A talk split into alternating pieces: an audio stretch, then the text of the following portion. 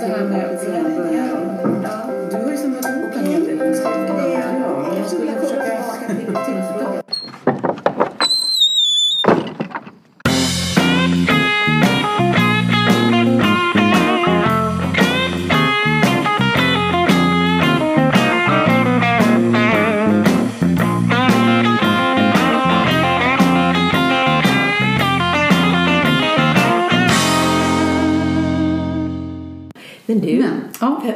Sak som jag eh, tänkte ta upp då. Det har att göra med den här intromusiken. Mm. Eh, för att, eh, för det var du som nämnde det, eller du hade hört det om någon, den här konstiga ljudet som är eh, i intromusiken. Ja. Och, och jag vill bara berätta att, att jag tycker att det var jättefyndigt när jag hittade den, för det är faktiskt en ladugårdsdörr som stängs. Ja. Ja, och sen så går musiken på. Jag tycker att det var väldigt fyndigt. Mm, det är mycket Men, fyndigt. men sen har jag, har jag fått lite negativa reaktioner på det tycker jag. Du, du tyckte inte det var så himla roligt. Nej. Ja. Jag älskar det. Ja. Ja. Men, vi, men den får vara kvar. Ja, det får så vara ni som kvar. undrar varför Ja. det gnisslar, det gjorde jag också tills jag fick höra att det är en ladugårdsdörr. Det är en ladugårdsdörr och den blir kvar. Ja. Så, då var Ja. ladugårdsdörren Det var ladugårdsdörren. Då, då är vi klara med det nu och nu vet ni varför Ja, också då. precis. Välkommen till Leva Tillsammans-podden. Det här är vårt fjärde avsnitt, första säsongen. Ja. Jag heter Susanne. Och jag heter Irene. Och som vanligt så pratar vi om relationer. Vi ut, gärna parrelationen tycker vi är intressant. Vi utgår från programmet Leva Tillsammans som du har arbetat med i många år. Mm. Och vill man veta mer då kan man gå in på www.levatillsammans.se Mm. Ja, idag ska vi prata, vi ska koppla på lite från det vi pratade om från förra gången. Ge och ta pratade vi om. Ja. Vi pratade om den här balansen mellan att vad man ger i en relation och vad man tar i en relation. Och utifrån det tänkte vi kliva in ifrån in, in i ämnet roller och hur olika roller som vi har i livet påverkar parrelationen. Och också hur vi prioriterar de här olika rollerna. Du har en hel del spännande tankar om det. Hur tänker du kring det här, Irene? Rollerna Ja, som vi har i livet. Ja, jag tänker att eh, eh, vi går in och ut i eh, olika roller från vaggan till graven. Eh, och att det kan se olika ut beroende på eh, hur gamla vi är. Så det kan till exempel vara yrkesrollen eller jag... Förändras till exempel om jag, om jag är en vuxen. Efter det, Ja. Jag tänker så här, om man är, om man är ett litet barn Ja. då har man en roll framförallt i, sin, eh, i relationen till sina föräldrar. Mm. Det är ju den rollen, man är kanske son eller dotter. Och allt eftersom ett barn växer Mm. så, så blir det flera roller. Det blir det ytterligare en roll till exempel när barnet kanske börjar på förskolan. I Det blir- skolan. I skolan, just det. Eh, och sen genom hela skoltiden.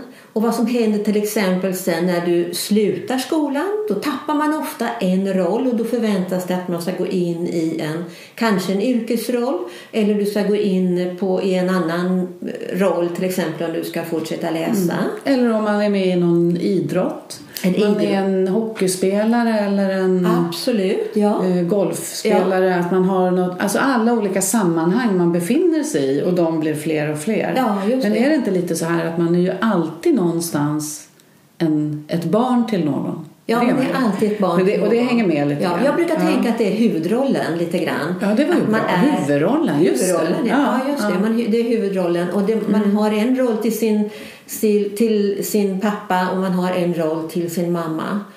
Eh, oavsett egentligen hur det ser ut så är det alltid så att man är barn till två föräldrar. Mm. Eller till, till en man och en kvinna. Ja. Men man har också en, e- en egen roll. Alltså det egna eh, brukar man kalla autentiska jaget. Just det. Eh, och, eh, så man är alltid i de här olika rollerna är mer eller mindre kan man säga kopplade till de är alltid kopplade till det egna autentiska jaget. Just det. Och det är precis som du säger, man, man har skolrollen och man har, får sen en yrkesroll men man har också nästan alltid en roll till, eh, eller en kamratroll, en kompisroll. Och man har en roll kanske om du, är, om du har ett, till exempel ett speciellt intresse. Och sen eh, allt, allt eftersom tiden går så, så har du kanske en, så har du en roll till en partner. Mm. Men du, ja. då skulle man kunna tänka så här att eh, om jag till exempel Säg att jag, ja men på mitt jobb om vi tar det, det enkla, eller det är inte så enkelt, men man har en yrkesroll. Mm. Och det är, inte, det är väl ganska vanligt att man identifierar sig med sin yrkesroll. Att det blir en stor del liksom av ens liv kanske om man har ett spännande, roligt, stimulerande mm. arbete. Och så träffar jag en partner. Eh, och, och då ska jag också vara partner. Och om jag då... Det här med att prioritera. Ja. Eh, vad, vi pratade om ge och ta, att det där kanske hänger lite ihop. Men att man kan fördjupa det genom att tänka att jag kanske prioriterar, som vi pratade om om man är förälder, som småbarn och sådär i den där fasen i ja. livet, jobbet mer än min partner, eller mig själv mer än relationen. Ja. Mm. Eh, vad, hur, ja, hur kan man jo, men, utveckla det? Jo, men, men eh, det stämmer ju. Alltså, jag tänker lite grann var man har sin lojalitet. Mm. Eh, och eh, konflikten, en konflikt kan ju eh, ske när till exempel en partner kanske tycker att, eh, att eh, han eller hon jobbar för mycket. Att man har sin prioritering mera kring sin yrkesroll. Det är då det kan uppstå konflikter. Eh, en annan sak är ju då de olika känslor som ett, en roll innehåller. Berätta. Hur, alltså, du menar att man beroende på vilken roll man är i just nu ja. påverkar mitt känsloregister. Ja. Men jag tänker att vi, vi känner olika saker hela tiden egentligen. Det har vi pratat ja. om när vi jobbar med självkännedomscirkeln eller pratar kring den. Så, så det är någonting, alltså vi känner ju många känslor samtidigt. Och ibland så kan det vara bra att eh, kunna skilja ut var olika känslor hör hemma.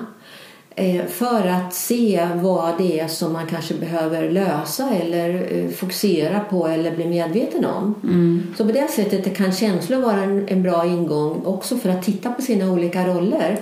Jag tänker varje roll är ju, den innehåller också ett antal krav på hur man ska eh, vara, alltså förväntningar. Mm. Mm. Eh, och då kan det å ena sidan innebära att jag inte orkar leva upp till förväntningarna. Och då, då följer då kanske känslor av eh, misslyckande eller vad det kan vara. Det kan också vara så då att eh, eh, jag gör någonting, alltså rollen, jag agerar i min roll som också kan skilja sig från eller vara, inte vara i eh, liksom, paritet med, med mina förväntningar. Jag kanske gör någonting tvärt också. Ja, för det tänkte ja. jag på. att eh, Och det där med mina förväntningar, det, det, kan det hänga ihop med det här eh, eh, autentiska jaget? Mm. Att, mm. att om jag har, här är jag, det här är mina önskningar. Jag, jag, jag vet ungefär var jag står och så kanske jag hamnar i ett partnerskap eller på ett jobb, var som helst. Där jag får göra för mycket avkall på, mm. på mitt autentiska jag av någon anledning. Antingen för att jag är van att anpassa mig för att göra det eller för att jag vill ha någonting så att jag kanske går över min egen gräns. Mm. Och då blir det, då blir det en, ett mellanrum mellan den jag verkligen är och min mm. roll. Och att det, det syns oftast på människor brukar man ju säga. Man brukar prata om att de, kroppsspråket inte ja. stämmer överens med det vi säger. Ja. Att det är lite ja. samma sak här. Just det. Ju större differensen är mellan precis. det som är mm. mitt så kallade då autentiska jag och rollen så kan det uppstå en konflikt. Men jag kanske inte riktigt är medveten om att, att det är en konflikt eller jag kanske inte riktigt har klargjort för mig själv var jag själv står mm. och vad rollen kräver. Så där kan det ju vara så. En annan sak handlar ju också om eh, prioriteringar till exempel och lojalitet när det gäller eh, parrelationen och min eh, egen bakgrund. Mm. Eh, Menar du alltså till min upp till mina föräldrar Ja, till till mina, exempel. till Ja. mina Mm. föräldrar. Eh, om man tittar på den relation som jag har med Mm. mina föräldrar eh, och hur prioriteringar ser ut. För, för då brukar ju också säga att, eh, eller det, en viktig princip är ju att när man bildar en egen familj, får Mm. egna barn, så har ju den egna familjen eh, prioritet framför ursprungsfamiljen. Så man behöver lämna familjen när man bygger en, En- egen familj. Och det Ja. där är lite roligt. Alltså jag tänker på det du sa. Man är ju barn hela livet förstås från att man är nyfödd tills man dör till någon. Men det handlar ju också om att eh, inte vara en femåring hela livet eller en bråkig tonåring utan faktiskt växa upp till en, ett vuxet barn i relation till sina föräldrar. Mm. Du brukar dra en ganska rolig historia om svärmor och bilen. Ja, men jag kommer inte riktigt ihåg. ja, jag, jag måste ja. berätta den igen. Ja. Jo, det var eh, att det skulle, det skulle bli, eh, man skulle ut och åka bil. Ja. Och på den här bilfärden så var mannen, hustrun och eh, svärmor, eller hans mamma skulle med. Eh, och eh, han skulle köra. Eh, och då är det ju frågan vem som sätt, var de sätter sig. Eh, Den stora gissningsleken. Vem sätter sig var i bilen? Hustrun och, och ja. Ja, mamman där. Och då var det ju så att mamman då till, till den här mannen satte sig fram och hustrun satte sig i baksätet. Och det där tycker jag är en så himla bra bild. Ja. Eh, för jag kan tänka mig att hon blev besviken. Därför att Hustrun? Hon, ja, Ja. hustrun. Men också så att den här mamman tyckte att det var Hennes plats. Och sitta där framme. För då ja, men precis. Kan och han lät, det hände, alltså de, de åkte. Ja. Det var inte så att de korrigerade någonting utan de åkte iväg. Men jag kan också tänka mig att, att kanske frun gick med en viss eh, bitterhet eller lite besvikelse och kanske att hon inte ens förstod riktigt var, var den där känslan kom ifrån.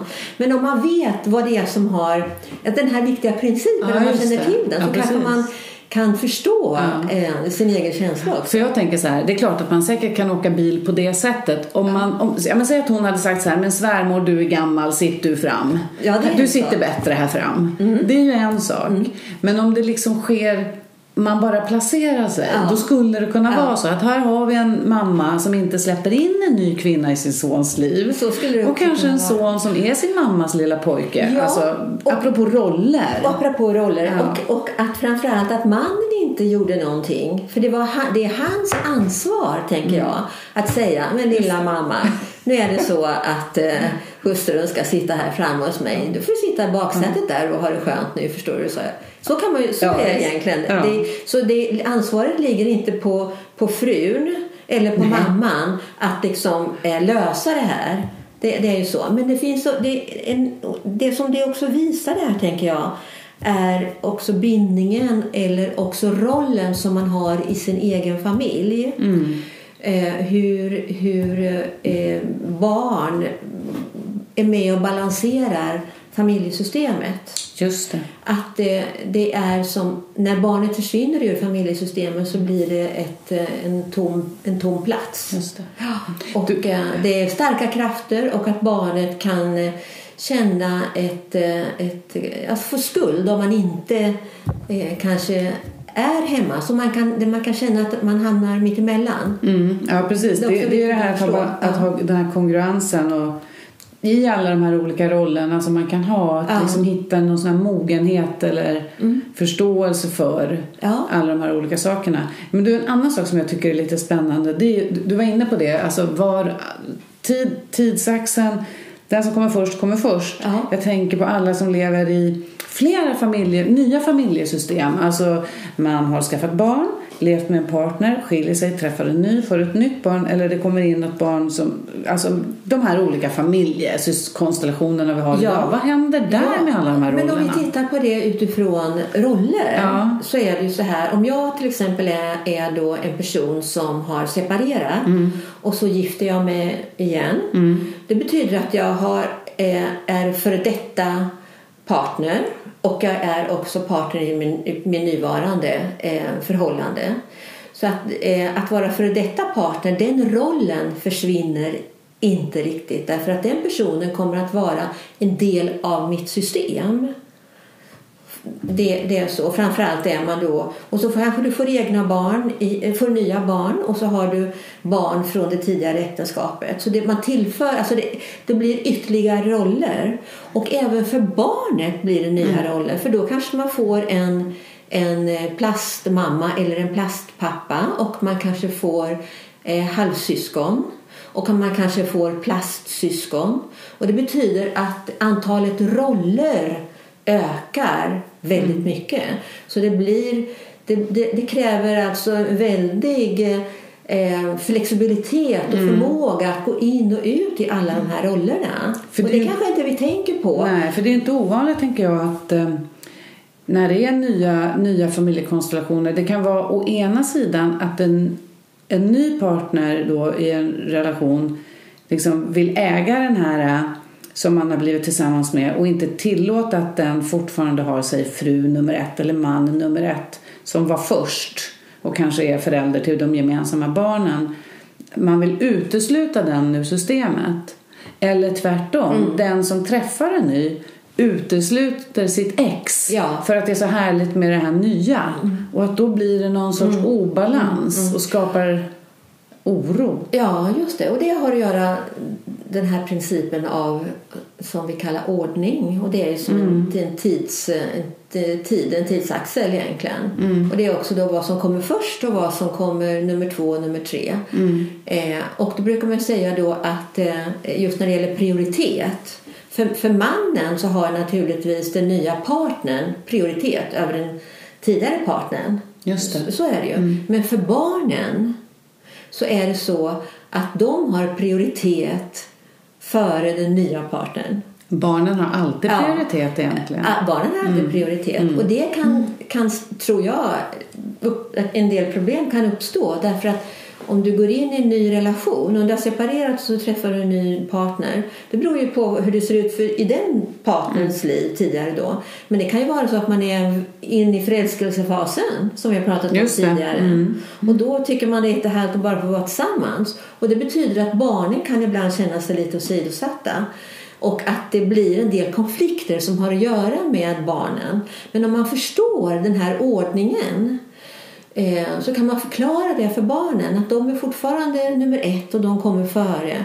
Men nu, nu, är det, nu kommer vi ändå att göra det här mm. bara vi två Precis. tillsammans. Så jag tror att det är bra för barn bara att förstå det, att de fortfarande har prioritet. Man kan hjälpa barn mycket genom att själv vara medveten ja. om det här. Ja, genom att kommunicera det. Ja, precis. Ja, vi har ju pratat om det här med roller ganska mycket och vi ska gå in i en analys alldeles strax och det ska vi göra utifrån att eh, vi har en liten fråga. Vad är egentligen hönan och vad är ägget? Ja, alltså, skapas de här rollerna i förhållandet eller kommer de från någon annanstans? Ja. Men vi går in i analysen och ser om vi kan hitta några spännande svar. Ja, vi gör det. Ja. Mm.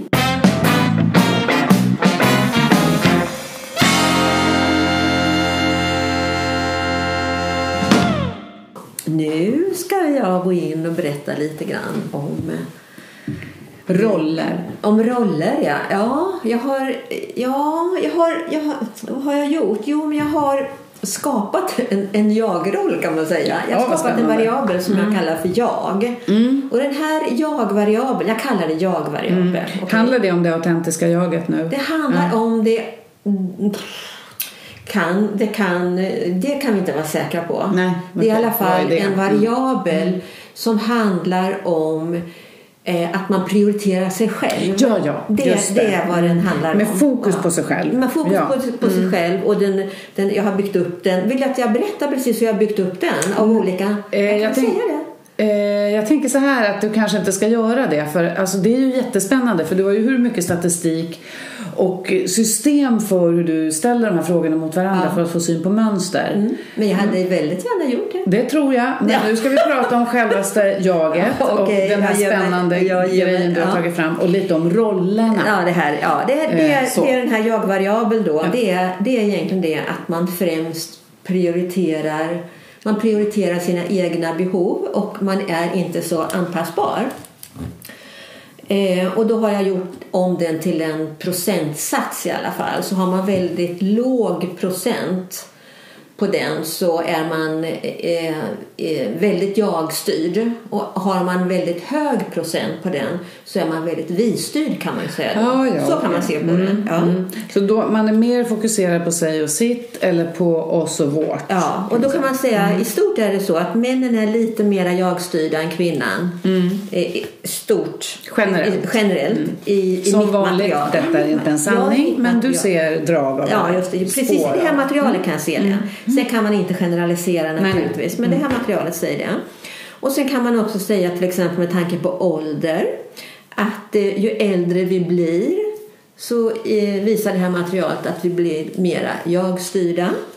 Och det gäller både män och kvinnor. Bara så att vi håller det. Ja. Okay. Mm. Men generellt så ligger vi ganska högt i alla fall. Vi, ja. är, vi är ganska vi-inställda eller mm. vi-styrda. Eh, men man kan ändå se skillnaden inom det här. Ja, man är nästan inom spannet över 50 procent väldigt ofta. Mm. Så det är bra att veta procent, 50 procent. Och sen så har jag tittat på eh, just det här kopplat jag-styrning, vi-styrning mot skilsmässotankar. Berätta, alltså, eh, innebär det då att om man har mer eller mindre jag-styrning så påverkar det hur man tänker om att vilja leva i sin relation eller inte? Ja, ja jag tittade på det ja. och då såg jag att eh, eh var det fel den där förresten? Var den andra där? Jo, den ligger här. Nej, skilsmässotankar. Nej, det var inte den jag skulle ta. Där har jag då. Jo, då kan man se att eh, när, man, när man säger jag tänker ofta på att skilja mig jämfört med att jag tänker inte på att skilja mig så ser man att den som är mera jag-styrd oftare tänker på skilsmässa. Mm. Intressant. Ja. Och då tänker, ja precis, därför att då, är, återigen då tillbaka till de här rollerna, hur man prioriterar. Ja. Eh, att då blir det jag själv är intresserad av, jobbet eller sporten eller någonting som är utanför parrelationen upptar mer min verksamhet och mina behov ja. än min partner. Ja. Alltså, Men man vill ändå ha den där partnern. Eller kan det, bli, kan det vara så att, att den, den då som... Om den andra är lika jag-orienterad, ja. då då blir det egentligen att relationen, risken att relationen rinner ut i sanden är ganska stor. Ja, den kan rinna ut i sanden ja. och det skapar en distans ja. i relationen. Ja. Och man prioriterar inte sitt förhållande, Nej. så kan man säga, utan man prioriterar någonting mm. annat. Mm. som man, som man mm. tycker om. Mm. Men du, De egna intressen och så vidare. Då. Ja. Det här med vad som är hönan och vad som är ägget då? Det vet vi inte. Ska, nej, men jag tänker skapas det här jag problem, alltså jag, om vi säger att det inte är så bra då ja, att han jag-centrerar i en relation. Ja. ja. Skapas den i relationen utifrån vem det är jag träffar? Det, det, kan också vara så. Det kan förstärka, tänker jag, ja. den här sidan hos mm. mig kanske. Men Eller, jag vet inte om den skapas där. Jag vet inte om det är källan. Nej, för jag tänker att om jag träffar en partner, så när vi kommer i nära relationer ja en, vi blir förälskade som vi pratade om, om förälskelsefasen. Mm. Eller när vi får barn, alltså när vi blir känslomässigt engagerade. Mm. Då triggas också eh, de beteenden och mönster vi har med oss från vår uppväxtfamilj. Det vi har lärt oss mm. på olika sätt, ja. på gott och ont. Ja. Både positiva och, ja. och svaga. Och då tänker jag att ja, att det kanske kan finnas samband där. Men du kanske har sett något? Jag ska titta på det. det. Mm. Jag kommer till det sen. Ja. Jag ska bara ta det här. Men just när det gäller det här med skilsmässotankar så kan mm. man se att det är männen i lite högre grad men också kvinnan. Kurvorna ser likadana ut ja. så att säga. Ja. Eller grafen ser likadan ja. ut. Ja. Och sen kan man också se precis på samma sätt och det, det är naturligtvis så för att skilsmässotankar hänger ihop med hur nöjd man är i relationen. Och då ser man ju också här då att den som är mycket missnöjd i förhållandet och det gäller både män och kvinnor så ligger de mycket lägre just på den här jag-axeln då. Mm. Det betyder att de är mer jag-styrda. Mm. Så att den som är, mera vi, den som är nöjd är mera vi-inriktad. Ja. Mm. det, det, det, känns det, ju logiskt. Det känns logiskt och det mm. vet vi någonstans men de här siffrorna kan också bekräfta det. Ja. ja. Mm. Och det har jag tänkt vidare sen då. Har det, har det att göra med till exempel konflikter i relationen, hur man löser konflikter, hur man kommunicerar och så vidare. Mm. Då har jag tagit fram en fråga här, eller hur jag lyssnar, som, som den här frågan handlar om. Eh, som heter då liksom min partner för över samtalet på sig själv istället för att lyssna på vad jag har att säga. Det brukar vi, det, det brukar vi ju, det är ju vanligt Den i är när man jättevanlig och den är vanlig generellt. Du träffar en person och så säger du hej och så Ja. börjar den prata om sig själv. Ja, just Ja. det. Eller också så lyssnar vi inte utan det vi egentligen gör är bara att förbereda på, för att förbereda oss på vad vi själva ska säga. Just det, är det är en klassiker. Ja, precis. Men Ja. eh, och det, det här, jag tog bara ut den här frågan och då ser man också då att eh, när man är en dålig lyssnare så hänger det ju också samman med att man är väldigt jag-styrd. Mm. Alltså jag har inget svar på det här, jag ser bara att de här hänger ihop. Det är ju jätteintressant. Ja. Så om man inte är så bra på att lyssna på andra Ja. då, då, då kan det vara så att man också är väldigt jag-styrd. Ja, det kan också vara att man vänder sig utåt då. Ja. För du får inte det du behöver i förhållandet. Nej. Om jag inte har en partner som lyssnar på mig Just det. Ja. då känner jag kanske att den här personen inte är intresserad av mig. Och då blir det att mitt fokus förflyttas kanske från relationen till andra saker utanför relationen. Men menar du att man kan gå ifrån att vara visstyrd till att bli jag? Ja, det kan man ja göra. för att man, Man- känner att man inte blir sedd. Ja, därför det hänger ju också ihop med när vi pratar om familjelivscykeln. Så är vi Ja. mera visstyrda i början av relationen. Just det. ja, det har Mm. göra med, man kan ju se det när det gäller åldern också då. Att vi är inte så ja, visstyrda när vi, ju äldre vi blir. Nej. Vad det nu har, har att göra med. Det kanske kan ju har- vara något sunt också. Att vi blir mer och mera eh, trogna oss själva. Ja, det kan jag tänka. Ja. Om man ska titta på det att, att vi behöver ju vara vi som vi pratar om när vi får de här små barnen och vi ska få ihop våra familjer och våra Absolut. jobb och våra liv. Och sen blir barnen större Ja. och flyger ut och då får man ju också mer tid för sig själv och sitt. Så Absolut. det behöver inte vara ett problem. Men jag tänker på det här, eh, nej det är väl jättebra men, men när man om man har eh, ett starkt jag-tänk och bara vill prata om sig själv kan det vara också att man har ett uppdämt behov av att få, Få vara sig få, själv. få bekräftelse, Ja. få vara sig själv för att man kanske inte har fått det när man växte upp Just det, till det, är- exempel. det är en jättebra fråga och vi kommer dit. Ja. Eh, det, det finns en fråga till här som jag har kopplat ihop med det Mm. här. En sak som jag också vill säga när det gäller att vara jag-styrd. Eh, det kan ju uppfattas som en, en, en, att man är ganska egocentrisk, att man är Ja, väldigt ego. Mm. Eh, det vet vi inte. Nej. Det kan naturligtvis uppfattas som det. Eller också kan det vara någonting som är sunt. Det vet vi, det vet vi inte heller i just den speciella situation Mm. som den här personen är i. Vi lever ju i ett väldigt individualistiskt Det samhälle. är också som- någonting tycker jag som är jätteintressant det du säger. Ja. Ja, vi lever. Ja, och då tänker jag så här att vi, vi lär oss lite utifrån tryck från samhället att jag och mina behov är det viktigaste. Samtidigt som vi vill leva i en relation. Och jag tror, det, det kan nog bli en konflikt för oss människor om man, om man tänker att det inte bara är uppväxtfamiljen utan många saker som påverkar oss. så är det en viktig Det, grej det är att tänka över. jätteviktigt just det här som du säger att vi lever i ett, ett så individualiserat samhälle och där, där vi hela tiden matas med den här in- informationen att vi ska liksom bejaka oss själva, Mm. våra egna behov och vi ska liksom ta plats så. Mm. Men det, det siffrorna, det resultatet visar här det är att det slår mot parrelationen. Kan, det det, kan man här vara, Ja, kan det här vara en pendel som slår? För jag tänker att det är klart att om man backar historiskt så har vi ju uppfostrats i Sverige lite jantelag. Du ska inte vara något, du ska inte få något, hävda inte dig själv. Ja. Och så har vi gått in i det här, jo vi måste få ta plats. Men att det egentligen återigen handlar om att ge och ta. Balans. Det är ju som att vi kan inte käka gräddtårta varje dag bara för att vi tycker det är gott. Till slut mår man lite illa. Och att det är samma sak med jaget eller viet. Vi kan inte bara vara du och jag hela tiden och smeta ihop Det oss. fungerar Eller bara- inte i en parrelation kan man Nej, säga. nej, precis. Därför att i en parrelation behöver du är det, då är man, man är inte själv i, i relationen Nej. så man behöver också tänka på den andra personen. Annars så ska man inte leva i ett förhållande. Man kan inte vara för jag-centrerad och leva i ett förhållande. Kanske om båda vill ha det men då blir det väldigt mycket liksom luft emellan. Ja, och det kan det ju Ja. få vara om man, om man är överens om det. Ja, det brukar man prata schysst. om också att Ja. det, det har ju att göra med eh, också familjelivscykeln. Ja. Att när man inte har barn då klarar ju en relation av just fl- större flexibilitet och, och, och mer distans och man kan liksom vara mycket mer flexibel generellt. Men när man får barn så, är, så barnets behov är ju trygghet, lite struktur och så vidare. Det kan inte vara för kaotiskt och för mycket förändringar. Utan där, där behöver, liksom, precis som du nämnde tidigare, det här man behöver boa in sig lite grann. Ja. Mm, och det är kanske i den situationen i livet som det här blir som mest tydligt. Ja.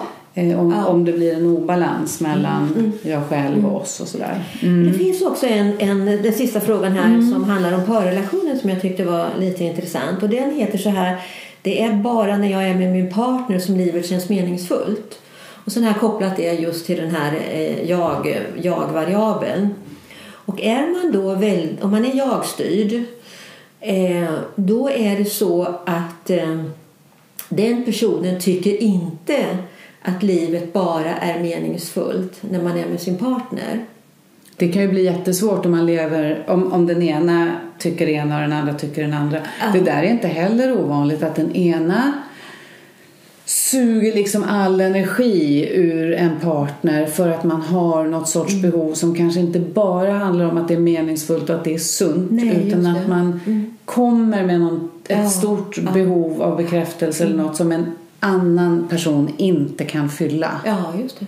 Precis, och det är det eh. man brukar också prata om närande och tärande ja, relationer. Ja, just det. Ja, just det. Närande och man kan tärande. inte vara den personen som mm. på något vis fyller... I en parrelation kan Nej. man inte vara den som fyller upp ett tomrum. Nej, liksom. Problem ska lösas ja. där de hör hemma. Det har vi ja. tror jag pratat om tidigare. Men då har jag också tänkt på just det här med bakgrunden lite grann. Mm. Finns det, för jag menar vi söker, vad, är, vad handlar det här om egentligen? Ja. Är det hönan, vad är hönan och eller ja. ägget i det här, eller hur? Ja, och då tittar jag på två frågor som har att göra med, med ursprungsfamiljen. Och, då har, och den här frågan tror jag att vi har pratat om tidigare. Familjemedlemmarna uppmuntrades att utveckla sina egna intressen. Mm, den har vi med nu. Precis. Det här att vara insnärjd ja, och vara frikopplad. Ja. Ja. Och då ser man det att de här personerna som är mer jag-orienterade kommer från familjer där man inte fick utveckla sina egna intressen i högre grad än de där man fick utveckla sina egna intressen. För där är man mera vi-orienterad. Det där är ju spännande. Ja, det är mycket spännande. Då tänker jag direkt på ett ord som heter överkompensera. Ja. Att man, också sådär lite generellt, att om, om jag kommer ifrån någonstans, vad sa du nu? Alltså det, om man inte fick utveckla ja. sina intressen. Ja, då är man mer jag-orienterad. Ja, precis. Så när man, man inte fick, ja, när man inte fick när jaget inte fick utrymme då, ja. säger vi. Så när jag väl växer upp och har alla möjligheter. Nu är det minsann min tur. Nu ska jag utveckla mig. Att, och då vad jag menar med överkompensation. Det är att man kanske gör lite väl mycket. En enkel... Men det kan också kollidera, tänker jag, med det här behovet av att leva i en parrelation. Ja, men precis. man kanske inte riktigt egentligen redo att leva i ett förhållande utan kanske behöver få lite mera tid för sin egen frihet och skapa sitt eget liv utifrån sina egna behov. Ja, tanka sitt ego eller tanka ja, sin person så ja. att man känner att man har fått det där behovet ja. tillfredsställt. Så kan det absolut Eller också vara. förstå kopplingen mellan de här sakerna. Ja, jag. ja, det tycker jag är viktigt för det är precis den kopplingen som är så viktig att medvetandegöra. För jag tänker en annan sån här överkompensation det är ju lite enkelt också att om man är ganska strängt uppfostrad säger vi, alltså med ganska mycket kontroll och regler så skulle ett sätt att kompensera det vara att när jag själv får barn då har det där, den där uppväxten varit så obehaglig så att jag överkompenserar mitt barn och så blir det någon sorts låt gå-attityd och de ska få välja hela tiden för när jag var liten fick jag aldrig bestämma. Mm. Och så gör man egentligen barnet en björntjänst för att alla behöver lite regler och normer och sådär och hjälp med det men det blir som en obalans. Man har inte lärt sig att Så vad kommer vi tillbaka till då? Det är den här självkännedomen tänker jag. Den här, mm. det här att få självinsikt, att ja, förstå. Precis. Ja. En sak till också. Mm. Och det är då beslut fattades utan att kolla vad andra familjemedlemmar tyckte. Och det är en kommunikationsfråga i familjen. Om man fick vara med och bestämma eller inte? Ja, mm. man får vara med och bestämma. Föräldrarna fattar besluten ovanför, ovanför barnets huvud. Mm. Och, och, det är klart att eh, föräldrar är auktoriteter. Mm. Det, de fattar beslut. Mm. Men man kanske behöver ha ändå en slags eh, kommunikation eh, med mm. barnen. Eller hur? Det är ju så. Eh, och då ser man också det här att där man eh, inte fick vara med och fatta beslut så är du också mera eh, alltså när du får vara med och fatta beslut så är du mer vi-orienterad. Mm. Då behöver du inte hävda. Den här självhävdelsen tänker mm. jag. För att om vi går tillbaka till byggstenarna så handlar det här om självhävdelse. Behovet av självhävdelse. Och det behovet är inte lika stort när du egentligen har fått kanske respekt för det egna jaget mm. i, i en familj. Att, att eh, all, förr var det ju så att barnet skulle mm. stå på tillväxt och de hade ja. ingenting att säga till om förrän de var 18 år. Mm. Men idag fostrar vi ju våra barn lite annorlunda. Men, men principen är densamma. Liksom. Kan man säga att det också handlar om att det, att, att, att, ska, att få en självkänsla. Ja. Att, att känna att man känner sig själv så väl, apropå självkännedom, så att man kan vara i ett vi utan att tappa bort sitt jag. Ja.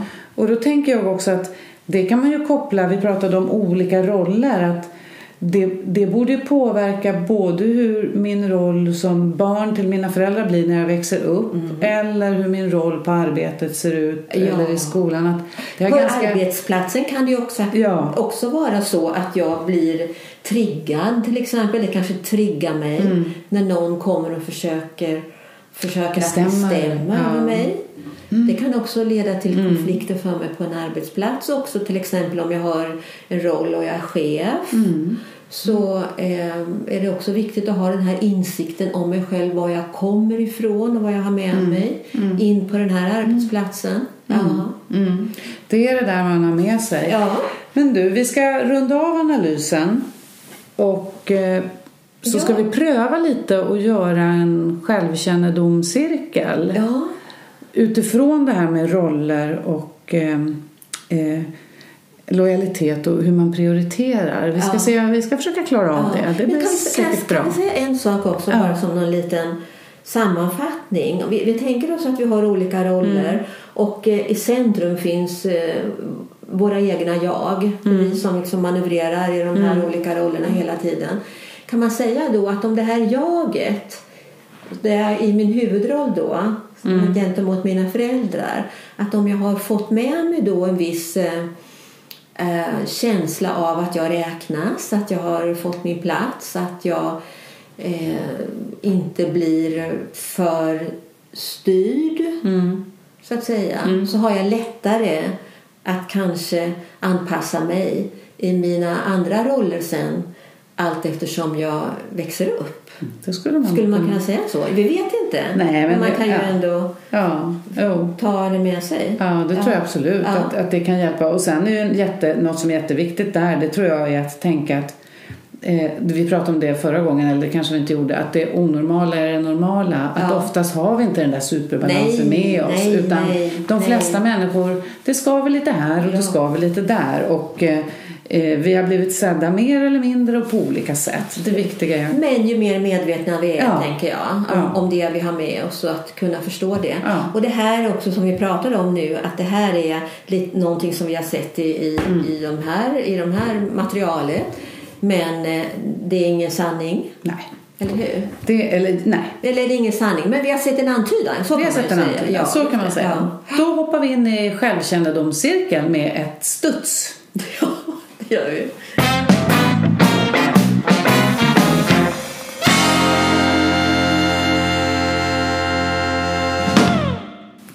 Då kör vi en självkännedomscirkel. Vem är du? Jo, jag är Britt-Marie. Åh, jag... min dotter! Trevligt. Ja, just det. 43 år är jag. Ja, ja. Okay. Och jag har min man Karl-Johan. Mm. Och vi har tre barn. Mm. Eh, jag jobbar på Skatteverket. Okej. Okay. Ja. Mm. Jag är mamma. Eh, och du är mamma, ja. Mm. ja. Och så mm. antar jag att du... Ringer du till mig då? Jag ringer. Hej, det är mamma. Ja, hej. Hej, mamma. Eh, kommer du idag? Kommer idag? Ja, men vi... Nej, men mamma. Vi pratade ju om att du skulle hjälpa mig på Ikea idag, lilla hjärtat. Men, men, men mamma, jag kan ju inte komma hela tiden. Men hela tiden? Men kära du, jag var ju hos dig förra i lördags. Ja, men då var vi ju inte på Ikea. Då var vi ju på Ica. Okej, ja, men, åh, ja, men nu blir jag lite... Nu, ja, visst mamma, jag, jag vill gärna komma till dig men jag vet inte riktigt hur jag ska få ihop det. För nu var det så att Karl-Johan och barnen och vi hade bestämt att vi skulle gå ut och äta lite middag idag. Vi skulle gå ut, vi är så sällan ute på restaurang. Ja, men vi skulle idag- kunna gå ut efter Ikea allihopa. Ja, ja. Men mamma, då måste jag fråga Karl-Johan vad han säger om det. Men han bestämmer väl inte över dig, lilla Britt-Marie? Det är väl ändå, du har väl ändå en egen vilja? Det där har vi pratat om så många gånger. Ja, okej. Ja, jo. Men du, kan, kan det inte vara så att jag kan, eh, jag kan... Ja, vi kan åka till Ikea ikväll du och jag. Men ja, vi kan väl äta middag hemma hos dig då? Men vad trevligt. Du kan väl be, be din man att han lagar. Han kan väl göra lite pannkakor till barnen. Du tycker ju de är så gott så kommer du till mig. Ja, men jag måste nog prata med Karl-Johan innan i alla fall ändå. Mhm. Eh, eh, ja, nej, jag vet inte om... Nej, jag kanske sa för mycket nu mamma. Jag vet, ju att, jag vet ju att jag ska hjälpa dig mycket och att jag har lovat dig att, göra det. Men nu känner jag att du... Att du det, alltså jag känner att jag blir lite upprörd här. Ja, men jag blir lite osäker mamma. Eh, Du, jag tycker att du är lite krävande. Oj, nej förlåt. Nej, det menar jag inte. Det menar jag inte. Hur ska vi göra? Ska, vi göra mamman... nu? Ja. Ska, min, mina behov. Nu ska vi, Mm. kliver vi, vi kliver ur lite. Nu, kliver nu, lite. nu, nu är det mamman här. Ja, det är så här. Mina behov är naturligtvis att vara med familjen. Mm. Eftersom vi hade bestämt att eh, gå ut och äta lite mat tillsammans. Men jag vill också vara en god dotter. Och jag har jättesvårt att, att säga nej till dig. Förmodligen så är det så att eh, eh, du lever själv. Eh, min pappa han kanske är, antingen har de skilt sig för länge sedan och jag är enda dottern. Så att jag har funnits där för mamma väldigt mycket. Mm, och jag är väldigt van vid det. Ja, Eh, och jag har svårt att säga nej till dig då. Ja. för du har blivit min trygghet. Jag har blivit din trygghet. Så, ja. så att jag blir ju, det är ju inte så att jag medvetet vill vara elak mot dig men vad som har hänt det, för mig det är ju att eh, när jag ringer dig så, så hör jag att du, jag blir, du inte riktigt vill. ja, hör du det på min röst Ja, jag också? hör det på din röst Ja. och då känner jag mig orolig. Ja. Att du, att, jag, att du inte ska vilja vara med mig. Ja. Alltså, och det är ju ganska omedvetet. Ja. Men att det uppstår en oro och då blir jag lite irriterad och börjar... Men förstår inte du också som mamma då att jag har en familj nu som, som jag som, har, som har, faktiskt har företräde? Jag tror att jag har svårt att förstå det. Jag, jag tycker att jag är ändå din mamma.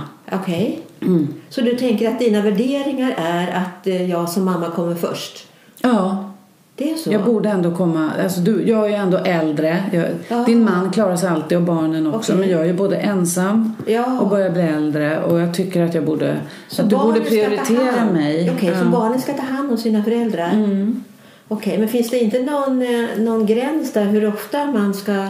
Det finns det ju förstås. Ja, Men om vi tänker att jag skulle försöka förstå det så... ja. Vad, Vad eh, behöver jag säga då? Ja, vad behöver du Då säga? behöver jag säga så här med mamma. Eh, du är jätteviktig för mig.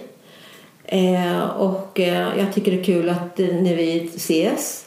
Men familjen, min man och mina barn kommer före. Alltså de, de, det vi ska göra kommer före. Och det tror jag att jag har jättesvårt att säga till dig. Eller hur? Mm. Så att då tror jag att jag blir eh, bara väldigt... Eh, eh, jag uppfattar säkert som väldigt... Eh, du hör att jag bara låter rörig Mm. och... Eh, Otydlig. Otydlig, ja. För egentligen förstår jag när du säger det. För jag har ju alltid satt familjen först. du har ju alltid också satt familjen först. ja. Faktiskt. Är det någon som har tagit ansvar så är det ju jag. Ja. Fast jag är rädd att du ska bli Ja. arg på mig tror jag. Eller jag tror att, nej jag tycker nog synd om att du ska vara ensam. För du spelar på den där ensamheten. För du sa det, men då blir jag ensam. Då har, jag har ju ingen. Just det. Och det, är ju, det slår ju an den här skuldkänslan i mig. Precis. Mm. Och på, Och det, det sättet kanske... kan du, på det sättet kan du eh, styra mig tror jag. För att jag tycker inte om att ha den här skuldkänslan. Mm. Och det behöver ju du vara rak med. Med mig. Någonting jag tänker på här Ja. eh, när vi pratar om hur man ska eh, säga saker. Ja. Det, är ju, det är ju ganska svårt att säga till en förälder att jag kommer inte prioritera dig nu. Det kan vara svårt. Ja. Men att vi är ju också rädda för, du är rädd för min reaktion, min sura eller arga reaktion.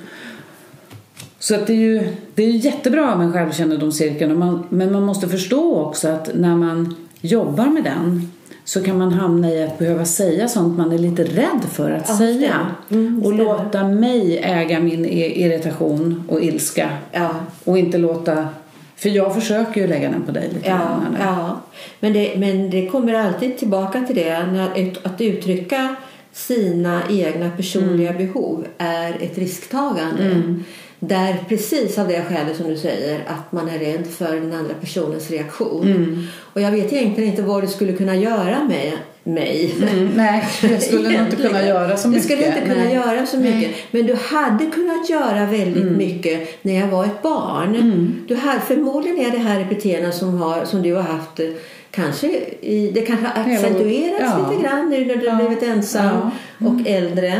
Eh, men du har, det kanske har varit så att, eh, att jag har blivit fostrad på det sättet att eh, du har korrigerat mitt beteende genom att du har blivit att jag har känt skuld så att säga. Och då har jag liksom anpassat mig tillbaka och gjort som du har önskat och, i, och satt mina egna behov eh, åt sidan. Mm, för jag har ju min historia och har kommit in i relationen med din pappa Ja. som en person som behövde mycket trygghet och blev lämnad av honom. Och då har jag ju överfört det behovet av trygghet på dig. Ja, Eh, och då kan inte jag kommunicera på något annat sätt. Men jag tror att om du hittar din gräns Men om jag säger nej till dig då, vad Ja. händer i dig då? Precis, Vad och, händer och där då? tror jag att jag kan bli hjälpt men att det Men vad tror du att du skulle känna jag skulle, känna mig, jag skulle känna mig sviken och Du skulle ledsen. känna dig sviken, Mm. ja. Sviken och ledsen och, och Men är det inte då barnet i dig som känner Ja. Mm. sig sviket? Att du till och med när du är så här gammal så är det det lilla barnet Mm. i dig som, som eh, reagerar. reagerar. Precis. Ja. Ja. Och om, om vi ska kliva ur cirkeln så är, ska, är väl det jätteviktigt att säga också att när man kommunicerar med varandra på det här sättet då är det kanske det man upptäcker. Ja. Att, apropå det här med roller vi pratade om förut, att vilken roll hamnar i? Nu tog vi en mamma och en, och en dotter som är vuxna. Det kan också vara i parrelationen. Att när vi hamnar i de här känslomässiga åsiktsskillnaderna då kan man fråga sig vilken roll har jag här? Är fast det är din gamla mamma så är den där lilla flickan eller unga människan som sökte trygghet. Och vem blev du då? Ja, De där, det där är ju väldigt intressant Ja. och det påverkar ju relationen Det är väldigt det som mycket. om vi blir barn båda två där. Ja. Eller hur? För jag Ja. blir det här lilla osäkra barnet Mm. som vill göra mamma glad förmodligen. Mm. Och du blir den här svikna barnet också. Eh, så vi reagerar mycket på den nivån gentemot varandra. Ja. Och där kan vi berätta att det finns en modell, jag ser att du håller på att rita upp den, som Ja. Mm. heter transaktionsanalys. Som handlar om roller utifrån att man kan ha en, en, en föräldraroll som antingen är auktoritär och bemästrande eller låt gå. Ja. Och man kan ha en barnroll som är eh, fri, där man känner att man har, får uttrycka sig. Eller ett barn som är kontrollerat. Och sen så finns det också en vuxen roll som vi kan kalla är den mogna, så där man har lite koll på läget. Och då blir det ju förstås komplicerat om jag är i mötet med, du försöker vara vuxen och så är jag en liten flicka. Så- Eller om jag är en auktoritär förälder så försöker, blir du ett litet anpassat barn. Så det här är ju, det kan man också Det, den bästa Fundera. lösningen vore ju då om du skulle kliva upp i din föräldraroll och säga men det är klart du ska vara med Karl Johan och Ja, barnen. precis. Ja. För det är det Ja, och bli den tillåtande dig Som föräldern. förälder. Ja, Ja, just precis. det. Och jag som kanske har varit ett ganska också kontrollerat barn Mm. Eh, behöver bli upp, kliva upp i den mogna vuxna rollen Ja. och säga nej men mamma nu är det så Mm. här. Nu ska jag åka med eh, Johan och barnen. Vi ska åka ut och äta. Jag kan komma imorgon till dig. Så kan jag säga. Jag får ta den där rollen. Och jag behöver Mm. Precis. inte ens säga till min mamma att jag vad det är som har prioritet. Nej, för, det, nej. för det är ingenting som gynnar vår relation. Men Nej. jag kan vara medveten om det själv. Liksom. Men då tänker jag faktiskt också att vi kommer tillbaka till det här lite grann som jag pratat om idag. Med att vara jag-styrd. Och det här att man kanske har varit det här kontrollerade barnet. Ja. Eh, och i parrelationen så kommer man också att ha den här kontrollerade barnet istället för att gå upp i den vuxna eh, vuxenrollen i min roll som partner, eller hur? Mycket bra koppling tycker Ja. jag. Precis det. Eh, Och vad man kan säga också om det här det är ju faktiskt så att om man tycker att det kan ju kännas jobbigt att prata med någon. Man kan ju faktiskt ta självkännedom, självkännedomscirkeln själv och sitta lite med den och fundera över var står jag i relation för att hjälpa sig själv att ha en bra kommunikation med någon annan. En sak då är att eh, till exempel just det här skrivandet som du säger som är så bra. Om man skriver, ibland skriver man ju dagbok eller skriver ner lite grann vad som har hänt under dagen. Och då kan man faktiskt också fylla i eller fylla, eh, skriva under med olika färger det som är känslor, det som är värderingar, det som är tankar och så vidare. Och då kan man också se lite grann vad det är som man framförallt, vilka, vilka delar av cirkeln som man framförallt är i. För det är vissa delar som vi inte kanske uppmärksammar lika mycket. Eh, och det är bra att bli medveten om det. Precis, det var också en jättebra reflektion. Med den jättebra reflektionen tror jag vi avslutar för idag. Det gör vi. Ja, tack för idag. Tack för idag!